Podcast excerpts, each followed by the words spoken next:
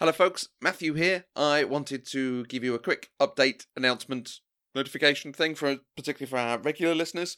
Uh, we are going to be changing the way that we release Pop Culture Deprived for a little while, sometime. We're going to be releasing episodes fortnightly. I think everyone's aware that 2020 has been a difficult time, a, a problematic time in some places, and the ability for Mandy and I to get time together to record, to watch a film, record about a film, edit a podcast, and then release it to everyone is getting even more limited as time goes on. So, certainly through October and November, probably December as well, we're going to go to fortnightly. And what we thought we'd do this week is actually re release our episode 69 about Bill and Ted's Excellent Adventure. Bill and Ted Face the Music has come out in cinemas in the UK and cinemas and streaming in the US, so this is a good time to get out uh, an episode about one of my favourite, favourite films. I absolutely love this, so I think you'll hear that as you listen. If you want other podcasts in the meantime, there are a few you can check out. We have started up our Worth the Calories podcast, which is about the Great British Bake Off, the Great British Baking Show, which is on on Tuesdays in the UK and Fridays, I believe, on Netflix in the US. Um, and I would imagine other countries have licensing deals. So follow along. That's Catherine and myself trying the some of the challenges each week, talking about what we saw on the TV, talking about what we thought of all the bakes and the judging and so on. Um, it, apparently, it's a really good watch along show uh, to enjoy as part of your Bake Off programming. So check that out. And we've also got a number of episodes going up for Across the Arrowverse. That's again Catherine and I talking about the Arrowverse fleet of shows. So Arrow, The Flash, Supergirl, Legends of Tomorrow, and so on. Uh, we are about to hit the end of each of the seasons from last year as we're ramping up to the start of the, of the new seasons. So follow along there if you like your superhero content as well. So, without further ado, on with this week's episode, and we hope to hear from everyone very soon.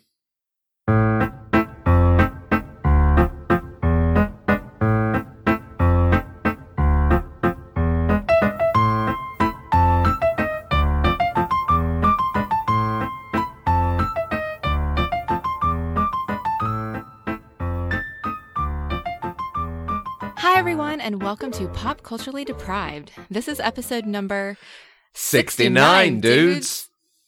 And we're going to be talking about Bill and Ted's Excellent Adventure. I'm Mandy Kay. And I'm Matthew Vose.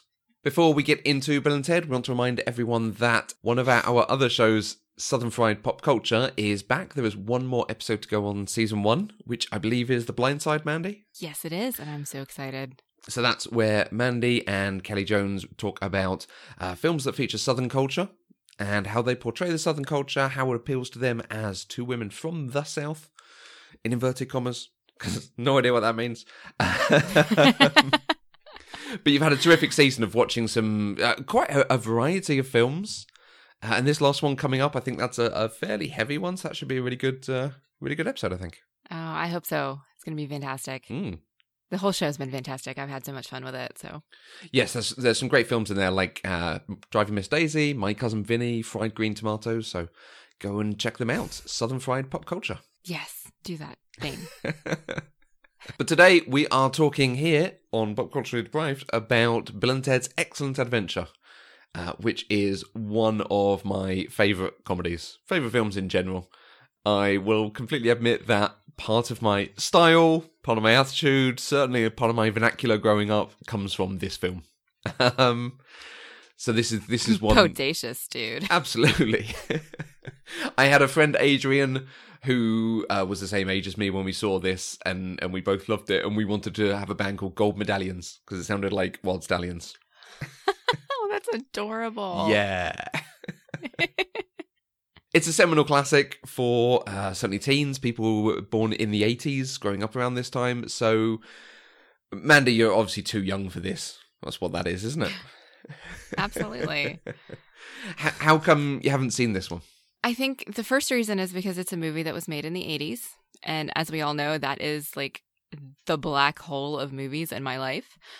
Um, and then uh, I used to have such an aversion to what I perceived as stupid humor and everything about this movie just screamed stupid humor and I had absolutely no interest in it whatsoever.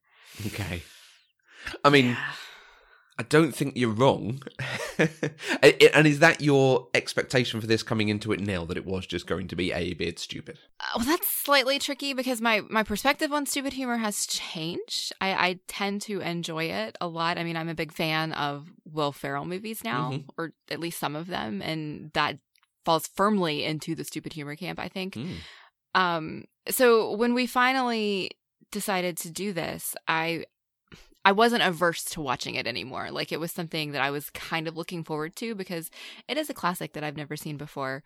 Um, I legitimately had no idea what it was about, and somehow I did find out that it was about time travel, but I didn't really know how or why. Um, so I was just kind of expecting stoner surfer boy humor, Mhm. kind of. Excellent. Really? Yeah. And again, you're not wrong. A little bit of background for everyone Bill and Ted's Excellent Adventure is a 1989 comedy directed by Stephen Herek, written by Chris Matheson and Ed Solomon. It stars Alex Winter, Keanu Reeves, and George Carlin.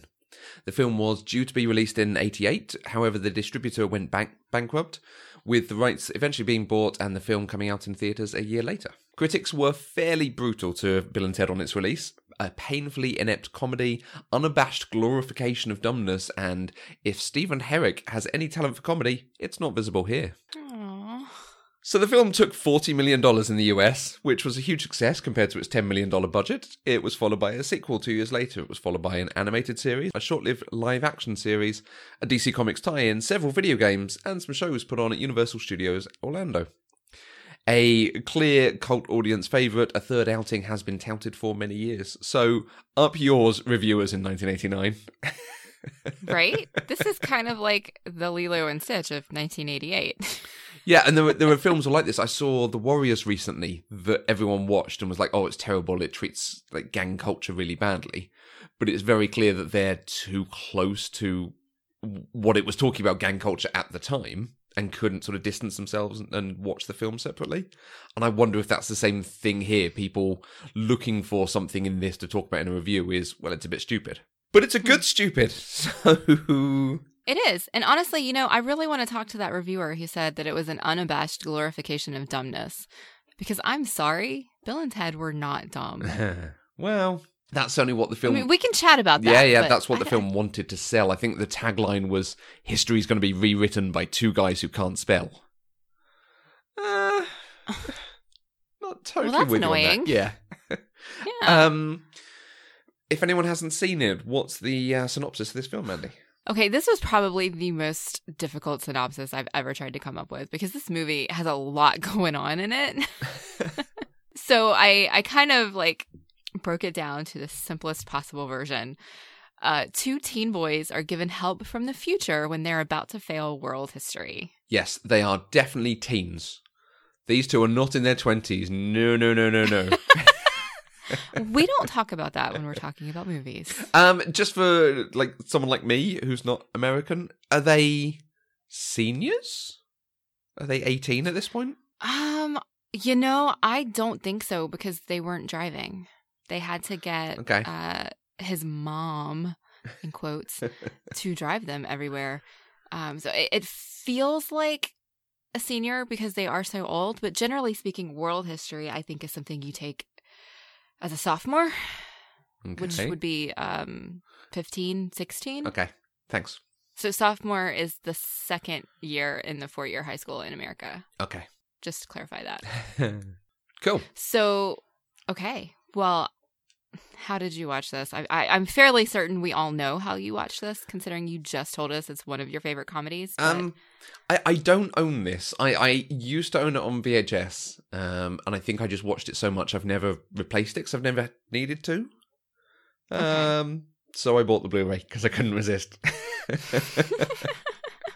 and and that was an evening of like, okay, so there's a Blu-ray that's both films together from a few years ago. There's the current 25th anniversary Blu-ray. There's the uh, Blu-ray from a number of years back that doesn't really have much on it. Oh, which one do I get? Oh, look, there's a special edition with a steel book.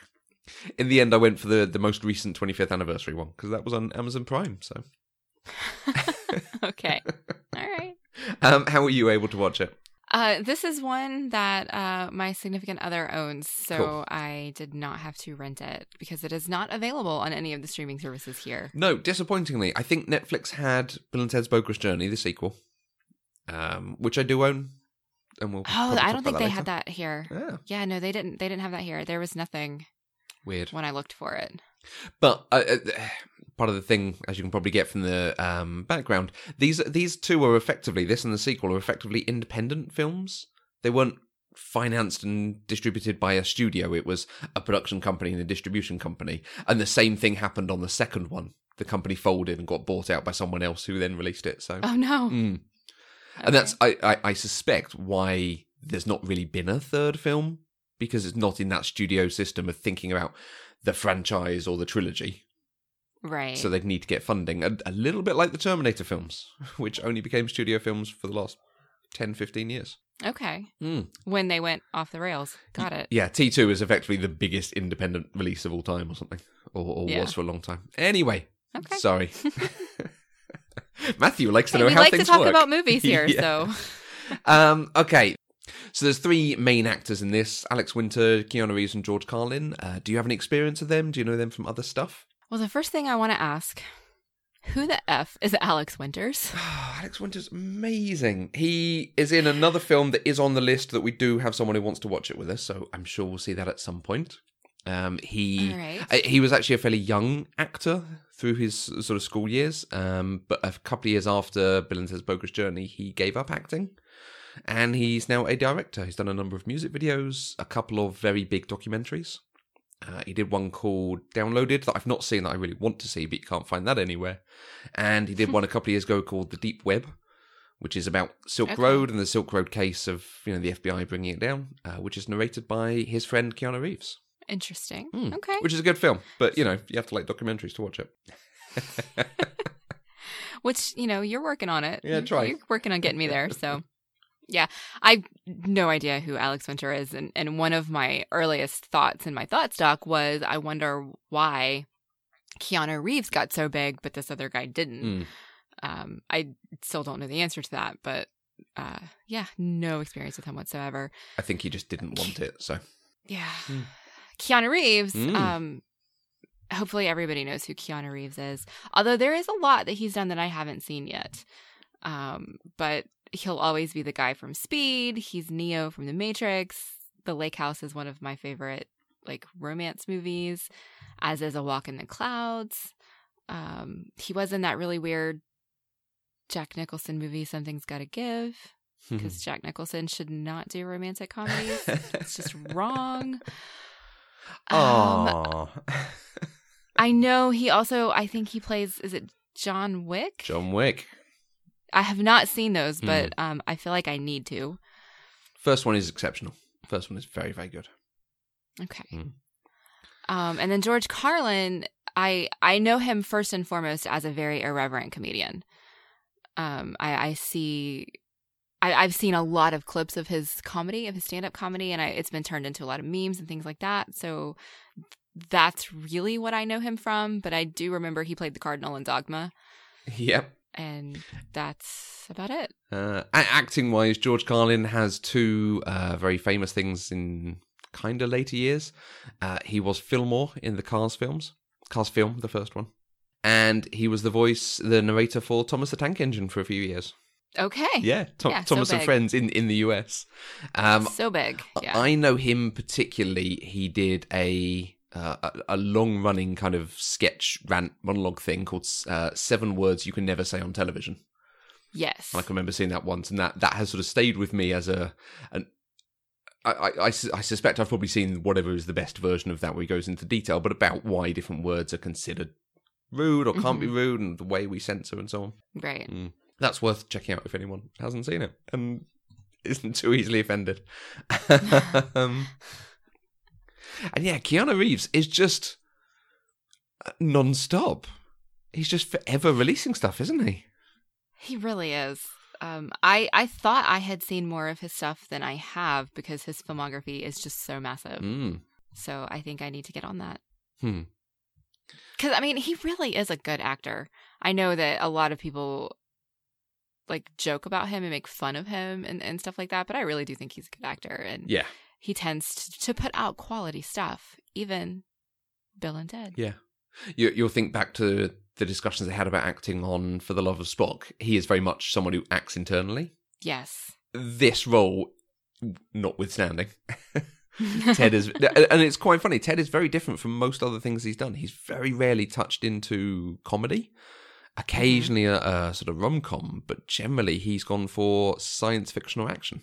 Yeah, and he d- he does action really really well. Yeah, I mean the the stuff he does for the Matrix, and and when you watch all the like behind the scenes training videos, it's amazing what he went through for that, and and you can see why he's kept it up to be able to do like John Wick and stuff. Uh, you mentioned that you were expecting a kind of surfer stoner type film, and I think this very much is possibly an early example of that kind of film surfer stoner slacker type of comedy so there's there's there have been many many examples wayne's world airheads back to the future uh recently harold and kumar there was ashton kutcher's dude where's my car have you seen any of these Um, Back to the Future.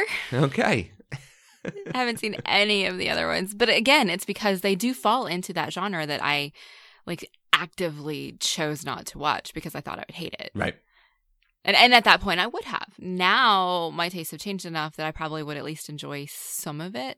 Like I Wayne's World is on the list and Mhm. I'm looking forward to it when we get there. Mm. So it's just it's just interesting how our tastes change yeah as we grow as people.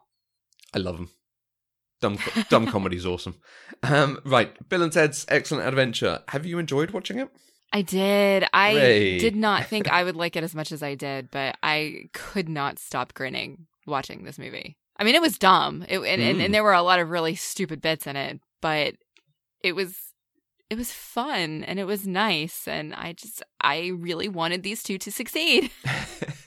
so it was it was good. Yeah, I, I think it is all on the two of them that makes the film work.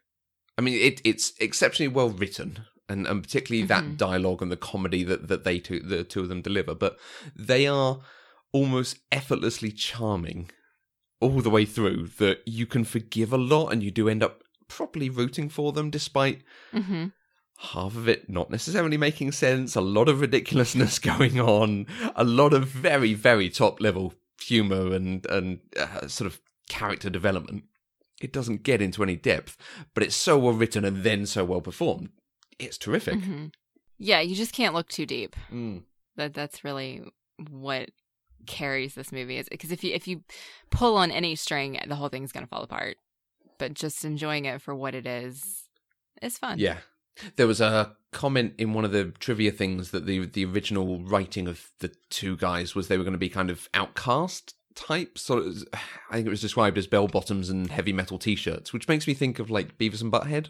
And I can see writing that thing the the juxtaposition of okay, they're outcasts and no one likes them now, but in the future they will be amazing and everyone will back them and they'll you know, recreate humanity.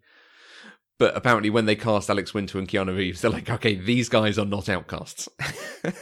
right they right. are both very pretty and very charming, so perhaps we should rewrite the characters. And and it does work because they are stupid. They are. I suspect if I'd been in their history class, I would have gotten annoyed. Like, stop wasting time on these two. They clearly don't give a damn. right But they are still funny with it. You don't mind them being a distraction and being stupid. Hmm So uh, there's not much story here. You're right. There's a lot that goes on, but the story's pretty thin, and and there's a lot not to pay attention to. So. As you went through, was there something that happened, or a moment, or a scene that you sort of thought, right, I'm actually into this now. Yeah, this is good. I'm, I'm all my doubts are cast aside. hang on let me go back to my notes and kind of see where things Mm. changed for me a little bit honestly i think it's when george carlin showed up with the phone booth Hmm. partly just because that's clearly clearly paying tribute to doctor who i mean it's, it's a phone booth. Well, again, that's a thing that um, uh, it was supposed to have been a van, like a time traveling. I, I think it said Chevrolet van or something, but who knows? But because Back to the Future had been popular, they realized it couldn't be an automobile, and Doctor Who was Oh. not really known in the US at that time. Like, and it, it was just wrapping up over here as well. Okay, well maybe I'm seeing connections where they don't exist. Yeah, it really does feel like it's there, and perhaps they saw that and went, "Oh, that that is a good idea." But yeah, I don't think they meant it as an homage in that way. Okay. All right. But yeah, it is it uh, is a, a very useful thing because it sort of fits that that the space of time traveling, so it's not an awkward machine to stand out anywhere, or except for all the places they go. Um, Mhm. But then you have a function to type in your date or type in whatever you want to go to. Yeah. Mm. Yeah. Okay. But yeah, I, I do think. I mean, it's not just because I saw a Doctor Who connection there. I liked um because at, at w- when we are introduced to George Carlin and and the phone booth and the I don't know the tribunal or whoever they are, and they're telling us that the fate of civilization rests on these two boys. Like I'm immediately going, how is this a thing? Like what is going to happen? Like why are they important? And that's when I I want to know more. Hmm. And that's kind of when I really started paying attention and trying to figure it out. Um, and then it was not long after that that Bill pulled out the word egregious. You're destined to flunk most egregiously tomorrow. And I was like, oh, wait a minute. There is something happening here. like, you can't have somebody be portrayed to be this stupid, but he still knows what the word egregious means and uses it correctly. Mm. you know and so that made me pay attention um and they never explain it of course like he just does that the whole way through Yeah, just comes out with these words that he uses absolutely correctly Mm. that no 16 year old teenage boy particularly in the 80s would know but it worked for me not two guys who are as cool as these two guys. exactly Um, uh, this is the conversation we started earlier. They are dumb because they don't give a damn about the the sort of book knowledge, but they are also quite sharp. And Bill, particularly, I think, is really quite sharp. They they have the kind of tropey thing of one of them is more intelligent, but one of them has a more kind of social intelligence. Because Right. Ted sort of And- points out what's going on and gets on better with people. Um, right but yeah, Bill particularly does have a little bit, bit more nous about, oh, perhaps if we do this, that gets us to do this. And he's sort of problem solving as he goes through. But they're flunking world history because they don't care. so I get it. right it's not that they're flunking because they're too stupid Mm. it's just they're they they just want to pretend to play the guitar all the time so you said about uh, you, you quite like the idea that it was these two dumb guys who were going to save humanity and create a, a blissful future. Mhm. Are you bothered at all that we didn't really see that come together? We just saw them passing a history test? Um, no, I don't think so. I mean, it, it kind of would have been nice to see it, but honestly, it makes so little sense that I don't think they could. like, I think that is a string that there was no way to unravel it at all. right. And, and so they just kind of had to leave it the way it was. And I was okay with that because it was it was nice. It had a nice happy ending and you know, everything worked out the way it was supposed to. So we could be confident that the future is saved, but that's really all we need to know. Mm. And and I, quite like that it is just they need to pass a history test. And they pile on the peril with the, the going to military school thing and breaking up the band at that point.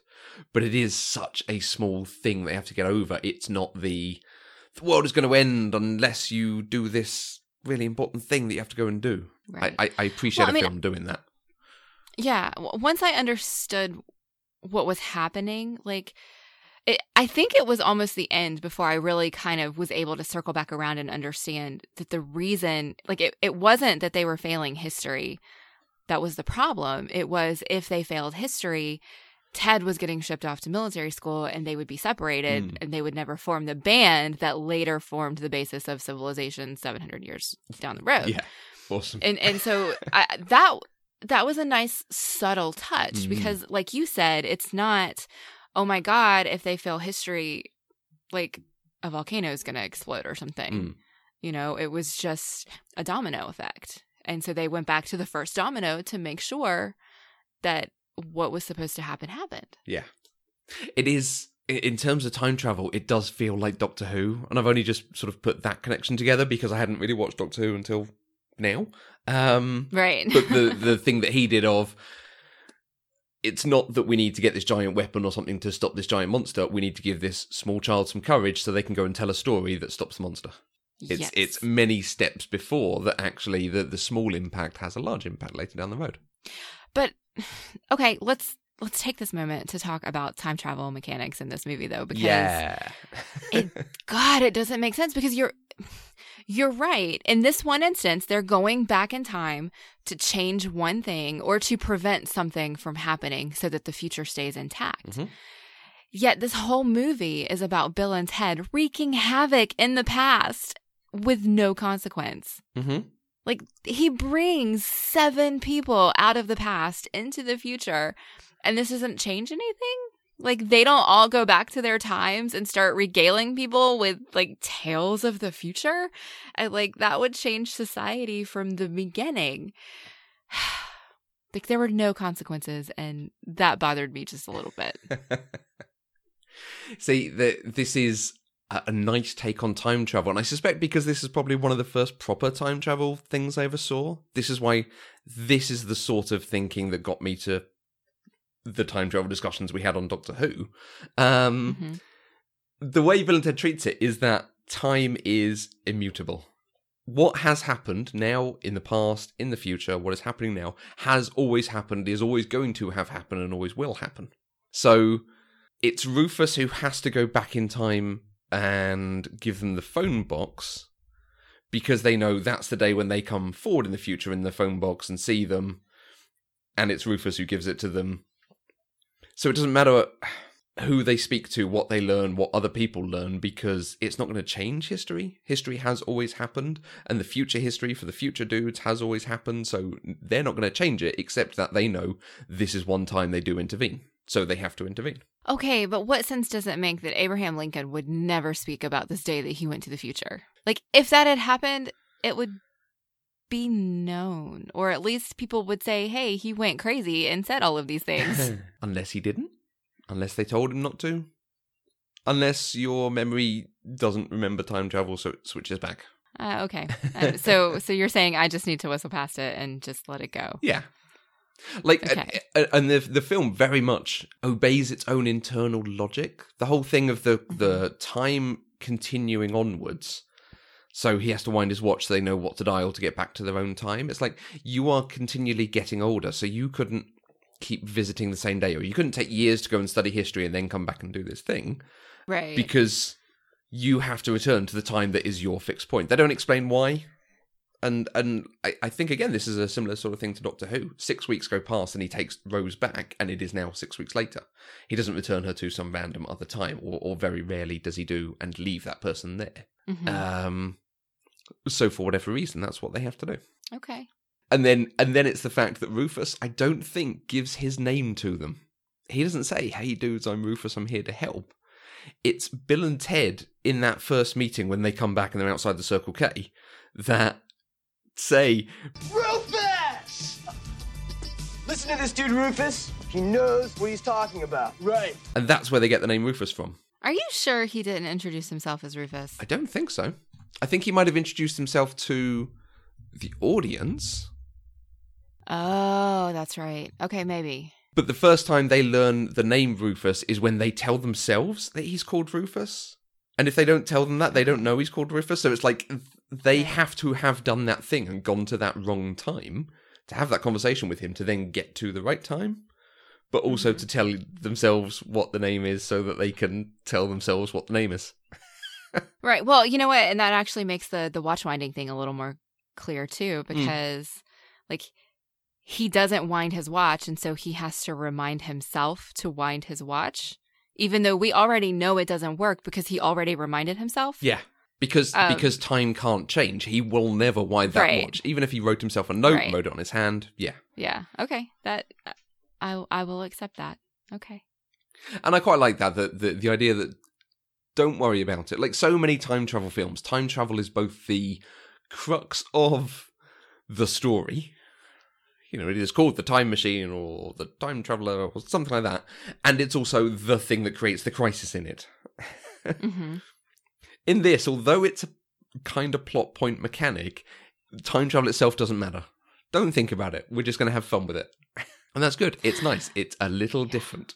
It was. It, it was a little different. It was, and it was fun to watch. Um, I, I was wondering though how many people they were going to be able to fit in that tiny little phone booth Yeah, right. because that was the most unbelievable part of the movie for me. Um, yeah, I was like, how like they can't fit more people in there, and then they got like four more people in there. Mm. And I do, I, I love the bit when it's on its side and they're basically all standing up outside it. right. I was, well, you know, I was glad they did that though because that was literally the only way they were all going to fit. yeah. Yeah, it would have been a stretch too far to have said it's bigger on the inside. Yeah. That- that- It was definitely not bigger on the inside. We are not allowed to do that one here, chaps. um, but talking on the time travel, uh, the keys, the fact that early on in the film, the introduction of Ted's dad is, "My keys have gone missing. Have you taken them?" He's like, "No, no, I haven't." And then it becomes so much later on. They're like, Can we get your dad's keys? We could steal them, but he lost them two days ago. Only we could go back in time to when he had them and steal them then. Well, why can't we? Because we don't got time. We could do it after the report. Ted, good thinking, dude. After the report, we'll time travel back to two days ago, steal your dad's keys, and leave them here. Where? I don't know. How about behind that sign? That way, when we get here now, they'll be waiting for us. See? Whoa, yeah! So, after the report, we can't forget to do this, otherwise, it won't happen. But it did happen. Hey, it was me who stole my dad's keys. Exactly, Ted.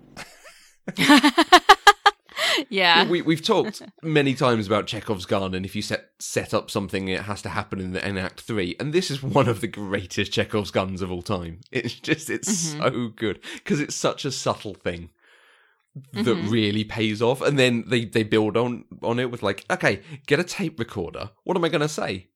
And then they hear themselves saying it, so that's how they know what to say in the future. And Right, Yeah. right. yeah, well, so, so and even the like the whole premise of this movie is that they're failing their te- they're they're failing history, they're failing world history, and if they don't get an A plus on the presentation that's due tomorrow, they're gonna flunk.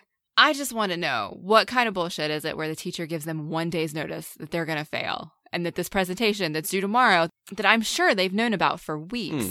has to be passed.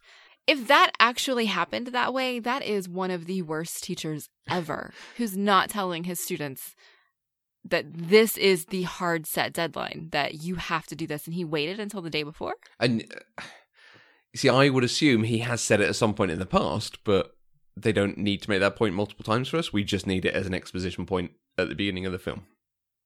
But it's never really sort of solidified for them, or they always thought there was going to be another way out. And as it turns out, they were Mhm. right.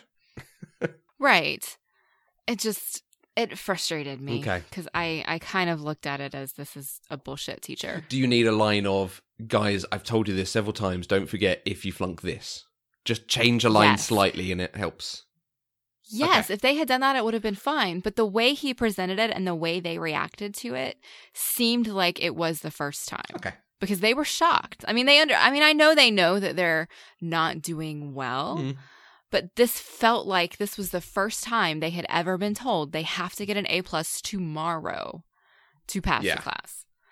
And considering that's also the first time Ted's dad found out about it, Mm.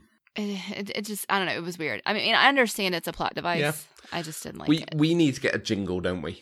Like a Matthew and Mandy fix this movie problem. Ooh. Because I do like, like this, it. finding these like, okay, that yeah, that's that's maybe, and how do we fix it? A small tweak here. Yeah. Yeah. yeah, just a tiny line Yeah. there would have gone a long way into like giving me goodwill Yeah. towards the authority figures in But this movie. but new headcanon, he has told them in the past, he just didn't reinforce that message to us. yes, okay. I'll take it. The other thing that really kind of came up while I was watching this was it. It reminded me of when I was a kid watching movies and TVs, movies and TVs, watching movies and, and TV that kind of came out in the 80s and 90s. That this whole idea of sending a child, particularly a boy, who is problematic or has behavioral issues, sending him away to military school. I kind of forgot that was a thing that used to happen all the time until I saw it happen in this movie. And so then it just made me start thinking, why was this a trope that was so prevalent in the 80s and 90s? Because I can remember it on Saved by the Bell. Um, the Cosby Show did it. The Facts of Life did it. There was an episode of Daria, King of the Hill, The Simpsons. Like all of these television shows had military school as such a scare tactic. Like this is where you go if if you don't get right. Like if you don't change your ways, you have to go to military school. You know, we even saw it in Dead Poet Society when we did that movie last year. Mm. Neil, um, his dad threatened to send him to military school because he decided to be in the play. Um, and so it just it made me wonder why was this a thing that happened? I got two thoughts. Uh, one is that it's a generational thing because most of those that you've talked about are uh, when we're looking at the TV. I mean, film. I don't think it's quite as much of a thing. Um, TV, it's going to be a thing because you're going to write so many episodes. At some point, it's going to seem like a really good um, plot, but. I think it's a generational thing with the fathers potentially having served in a war Mhm. because they're going to be of a generation that actually went through several wars in different countries. So there is a very high chance of it, or it's very likely to have written the character there. right. So it's it's uh, them using something from their background of this is what gave me structure and discipline and blah blah blah. blah. But it's also the t- certainly the TV shows you listed. I think are generally about kind of uh, normal in inverted commas middle class or working class families. And I think military school is a good threat that's not, we're going to send you away to a boarding school or your auntie and uncle live in Bel Air. Um, right, right. Yeah, I think um I think you're right because these would have been in the 80s and 90s these would have been children of baby boomers Mm. in the US, Mm. which means they were their parents were in World War II. Mi- And so we were accustomed to like that's that's the kind of family they were raised in. And I was reading on the TV Tropes website about this particular kind of military school trope. And they suggested that it was considered justified for problem kids and delinquents whose parents were often too busy to handle raising them in a nuclear family structure Right. with a nine to five job. Mm. And so they were still clinging to that nuclear family structure. And when children weren't fitting into that mold, they would try to send them away because it matched kind of the ideology they had been given from their parents. Mm. I think. Mhm. I mean, I don't really know because, you know, I never experienced this myself, but that that seems to make sense. But it's it's awful, and it just it occurred to me that that was a thing that I had seen a lot when I was growing up, um, and I had just forgotten until it came up again watching this movie. Yeah. Like even if it's not war, the Second World War, it'll be the Korean War, the Vietnam War, uh, being posted out in Iran or Iraq. hmm So it it will be of the experience of the generally the father figure, and and then used as a threat. I think. Yeah, I, I think it's used far less as a threat now than it used to Mm. Um, just because our our societal culture has changed and and views. I hesitate to say they view that sort of thing as child abuse, but it does kind of come across as more negative and more more harshly negative Mhm. to a to a child than than it used to be considered. And so I I don't see it on TV as much. And in fact, a lot of the examples that we see now are, you know, children wanting to go to military school or, or wanting to be in the army. Mhm. And so that's what they're working towards. I don't know. Yeah, societally, I think just different. we we view military service differently than we used to. hmm We were very pleased to get a lot of feedback on this one. We did get a lot. Mm. It was great. Um, I actually reached out to my family on this because, like I said, I, could, I can remember us watching it when I was really quite young. Um, because I, we'd had a video, we'd had some film from the video store that uh, had a trailer for this. And I can remember watching it thinking, that looks amazing. And then at some point later, I have no idea how how much further later, my dad rented it. Um, and so I reached out to him, with like a, "Hey, can you remind me, you know, what happened and what was your reaction to it?" Uh, he said he actually got it from a video store, video store much further in town because we had one down the road from us. And it, it, one of the reasons it had stuck in my mind as being odd was I can remember many trips to us go and rent a film. We would pick a film off the shelf and we'd rent it. So it was really strange that he got this one in, in um, independently, but because he found it somewhere else. Uh, he liked George Carlin, who has obviously gone on to be Thomas the Tank Engine, and he remembers he remembers watching it several times and picking up the language, uh, and it having a good soundtrack. Now my sister, um, many many exclamation marks. Oh, Bill and Ted, one of my favorite films of all time. I remember the first time we watched that. So funny. Great music too. The concept was new and exciting. You can't believe Keanu Reeves plays Neo too. I think that the jokes around Napoleon being short and Abraham Lincoln constantly making speeches and the little historical references made it totally watchable. It's a must watch. Can't wait to watch it with our kids. Wonder if they'll adopt the language too. I hope so. Oh, you're going to do everything you can to make that happen, aren't you? Oh yeah. and yet, for the for the two of them who are both, um, I, I want to say into history. My dad is a historian, um, so it, it, that was something I think that appealed to them as well, seeing it used in a very comedic fashion like this. And they don't, like I said before, they don't go too deep with the history figures. It's all very the most obvious jokes you can make about them, but it's also done very, very well. They were done very, very well. Mm. Uh, we also had uh, a tweet from our friend and fellow Eloquent Gushing host, Kelly Jones. She said, It's been forever and ever since I've seen this movie, but I love Freud asking, What is a geek? Mhm. And most of the jokes with Freud and Socrates. Never take Freud to a mall. And then she wants to know, What did y'all think of the choice of historical figures included in this movie? If you could add someone, who would it be and why? And honestly, you know, I've been chewing on this question Mm. and I think that they they perfectly picked the ones that needed to be picked. Mm. And I I don't know that there would be anybody else that I would add. You know, maybe Shakespeare. Maybe? Mm. But I think, you know, the the ones that they picked perfectly complemented the story that they were trying to tell. Yeah. I I wonder if there was a temptation to do something like they took Amelia Earhart and that's why she disappeared. or so, someone of that ilk that we don't know what Oh. happened to them. Right? Okay. on the um the Freud jokes, it was only on this watching that I got one of his gags, one of his lines, where they're talking to the girls in the mall and he says, All seem to be suffering from a mild form of hysteria. Uh-huh. did not get what that meant all the times I've watched it before. Oh, okay. now having you know obviously being a bit older um and having seen the Yeah. great film hysteria that is a solid joke that is a slipping it past the censors sort of joke yeah. They I mean they did some some pretty subtle stuff like having him standing there holding the corn dog yeah yeah while he was doing that. Yeah. Mm. It's, it was pretty great. our friend susan at susie hula when we said that we were watching this she said i can't wait such a silly fun movie but i love its take on time travel plus i cannot ever see a circle k without thinking of the line Strange things are afoot at the Circle K.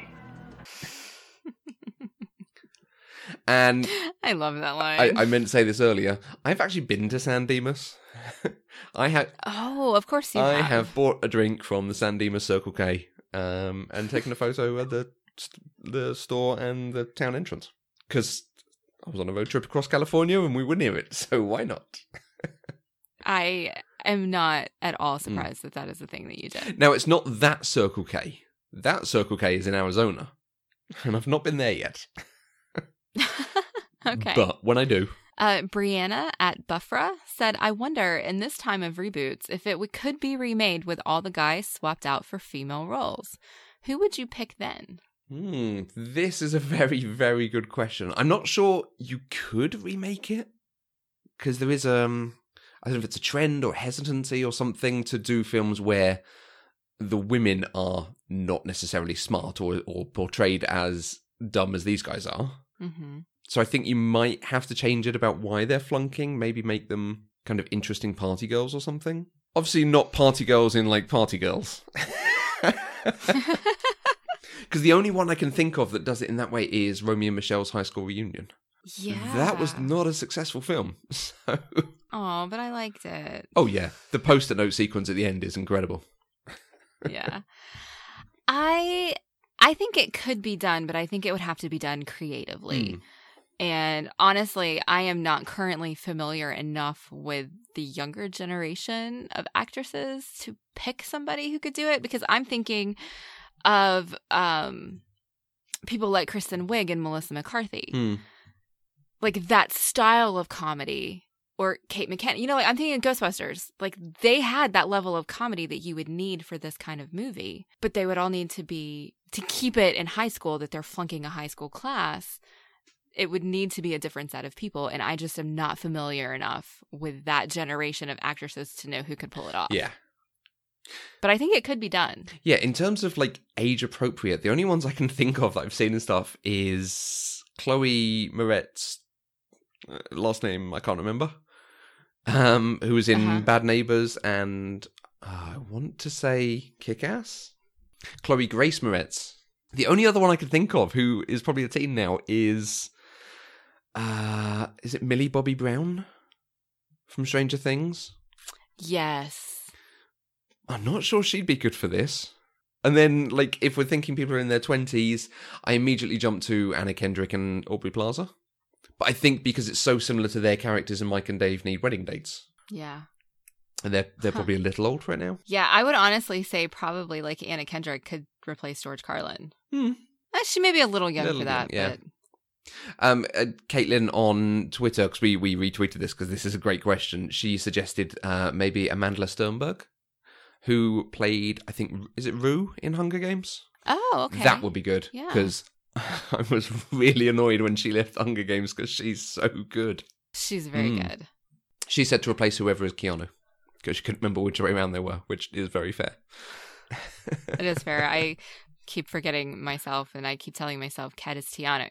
Ket Ted is Keanu." wow, nice. I can't even say it. Um, yeah, I, Mm. I was struggling with that too. this question makes me realize I'm just old because I just don't. I just don't know who any of these new actors and actresses are. see, replacing George Carlin, I-, I can only see Whoopi Goldberg doing that. It's exactly the sort of thing she would just be really good at. Okay. That kind of the serene calm she always had as Guinan, but with a Yeah, very, very yeah. sharp wit. Yeah. Okay. I, I could get behind that. I'm going to be puzzling on this for a little while, I think. Like, I, I can see myself now going to Google teenage actresses and actors and seeing who I recognize because I don't know anybody's name anymore. I'm one of those people who, when I they do those BuzzFeed articles, every time they do like the Teen Choice Awards, and they're like, "Do you know who any of these people are?" And I'm looking down the list, and I'm like, "I've never seen this person in my life because I'm old." So, uh, you weren't expecting to enjoy the stupid humor. You enjoyed it a lot. Is there stuff in here that you particularly enjoyed? I think my all-time favorite thing is uh messing up Socrates' name and calling him Socrates. Yes. Hi, I'm Billy. This here is Socrates. Socrates. Commit to the bit. They did, but then they got it right at the very, very end. Mm. The most bodacious philosophizer in ancient Greece, Socrates! Loved Yeah. it. Loved it. Um I also I mean everything about Socrates was was pretty amazing. And when he got so excited that uh Ted had said something about we're all dust in the wind and he's like, "Yes, like sands in the hourglass. These are the days of our lives." And I cracked up so hard, I had to pause it for a minute. Mm. Um mostly just because Days of Our Lives is my soap opera. Okay. I'm gonna watch one, that's gonna be the one that I watch. And so just to see that in there, it, it made me laugh. Um and then, you know, Bill just had some amazing one liners. You know, he said things like um like Susan said, the something strange is afoot at the Circle K line, or you are dealing with the oddity of time travel with the greatest of ease. and then it no, and yeah, it's nice to mention Billy the Kid and Socrates because they form their own nice little duo. like playing catch and helping great. them and stuff. And, and obviously, it's that they're the first two guys they probably go and get. It's just, it's really nice. I love that. Yeah. Yeah. And then when they're doing the presentation and Freud does a session with Ted and has Ted laying Mm. back and then asks if asks Bill, you know, do you do you want a session or whatever? And Bill's like, Nah, just got a minor Oedipal complex. I could not stop laughing because they built that up too from the beginning. Um, you know, because I was really grossed out at first because I didn't realize that she wasn't his real mom because she kept he kept calling her just mom. Yeah. And like even when he was staring at her and, and Ted's like, dude, that's your mom. You know, I was like, oh my God, that's so gross. But then you realize she's not that much older than they No. are. Uh, I think there's there's a line Stepmom. of yeah. You remember when I asked her to prom? yes. Um, and so for them to follow all of that up with this Freud joke, Mm. it was perfect. Perfect. It's it's Um, probably the the one really problematic bit because I mean, there's not enough women to really comment on the way it treats women, except there's not enough women in it. Um, there's the one moment of gay panic, which is very of its time. It's very of its time, and uh, you know, teen guys. um, It is. the It Missy is. thing That's the thing that dated it the most, I Yeah. think. the the Missy thing is the one bit that's like uh, we could have just dropped all of that. Yeah. Mhm. Oh well. Yeah. I I I think this is a movie that I enjoyed so much that I can forgive the problematic bits. Yeah, absolutely. Um, especially considering this is a high school comedy from 1988. Mm. Um, so what about you? I know um you love love love this movie. Yeah, so were you able to just pull out things? um, I mean, like we were saying about, or well, I was just saying because I want to talk about all of it. Um, but the the the uh, Billy the Kid and Socrates thing. There's so many small elements, and particularly with the historical figures. Uh, all, all, Napoleon gets a lot of screen time, which is a bit strange. But there's lots of very nice things about, like my sister said, his height and him being regarded as a child, and his love of the water slides. The bit when he's in the car with Missy and you see him sort of sidling over, doesn't pay off. There's nothing there. It's just another little visual gag. Um, right. And there's the film is littered with it. I love when Joan of Arc is in the prison cell and they're coming in to rescue them, and she's just in the foreground, but she's not the action, and she's praying. They come to rescue them, and she just goes mercy, look looking Yes. upwards, and then then it carries on, and it's a, a character touch that's so deftly done. Um, but it helps make it all feel a bit more real. A bit, you know, Napoleon does have this complex about having the last uh, the last bit of the ice cream or or getting as much as he can. Great. Right. Um, but my absolute favorite thing that I think makes me chuckle every time it happens is their use of the word most. That something is the most something. So, that, like, even at the very beginning, it's one of the first things they say. While I agree that in time our band will be the will be most triumphant, but then all the way through it just goes on and on and on and on.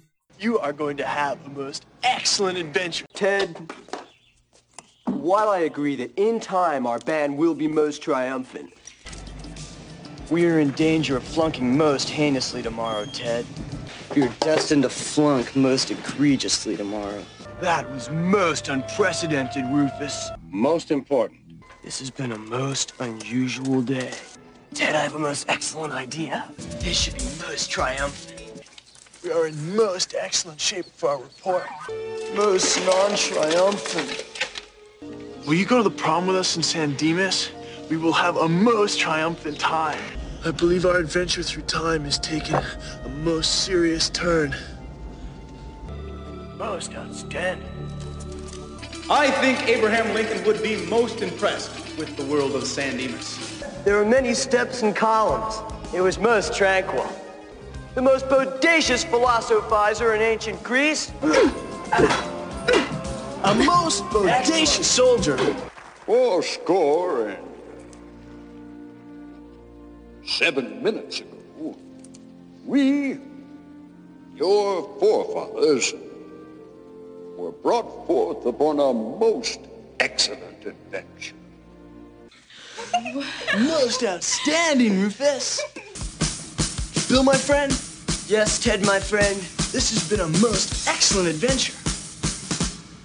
Yes. I cracked up Yeah. at that. It, it was nice. And I, I, as I say, I think I laugh every time it happens. And their their like outro line is them is Ted saying, "This has been a most excellent adventure." Great. I, I think laughing every time is a reasonable response. I do. So, is there anything else that we need to discuss about Bill and Ted's Excellent Adventure? So there is a direct sequel to this. Um, do you want to watch it? That one's called Bill and Ted's Bogus Adventure? Bogus Journey. Bogus Journey. Is it time travel again? Or are you not I'm not going to tell me? you. Okay. Um, I enjoyed this one enough that I think I would like to watch it. Okay. Yes. Good. It is my answer when people ask me what sequels are better than the original films. Really? But I've not watched it in a long time, so I don't know how it holds up. Okay. All right. But there's a reason I own that one and not this one. Or used to. But now I own this one on Blu ray. All right. And I did see that they are still talking about doing a third one. they are still talking about doing a third one. Yes, they are still talking about it. Um, I think as recently as like last fall, Keanu was confirming what it was going to be about.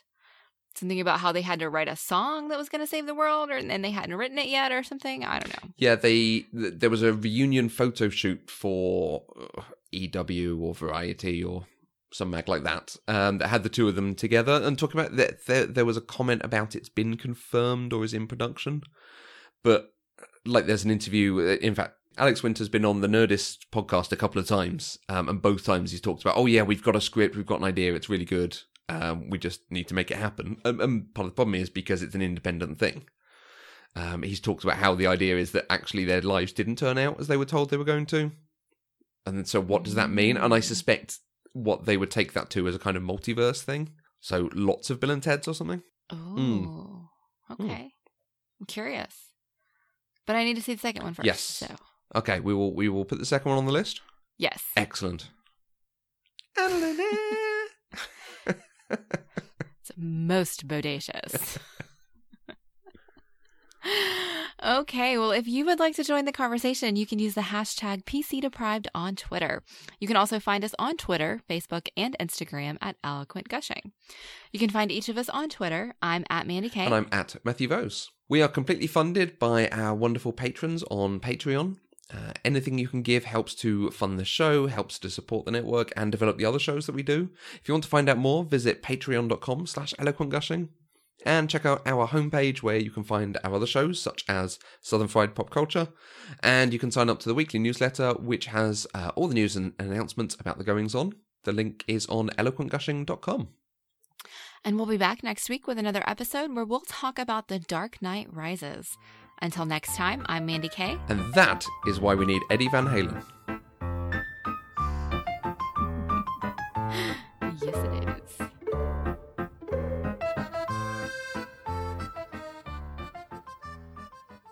Pop Culturally Deprived is an Eloquent Gushing production. For more information, go to eloquentgushing.com or find us on Twitter at eloquentgushing.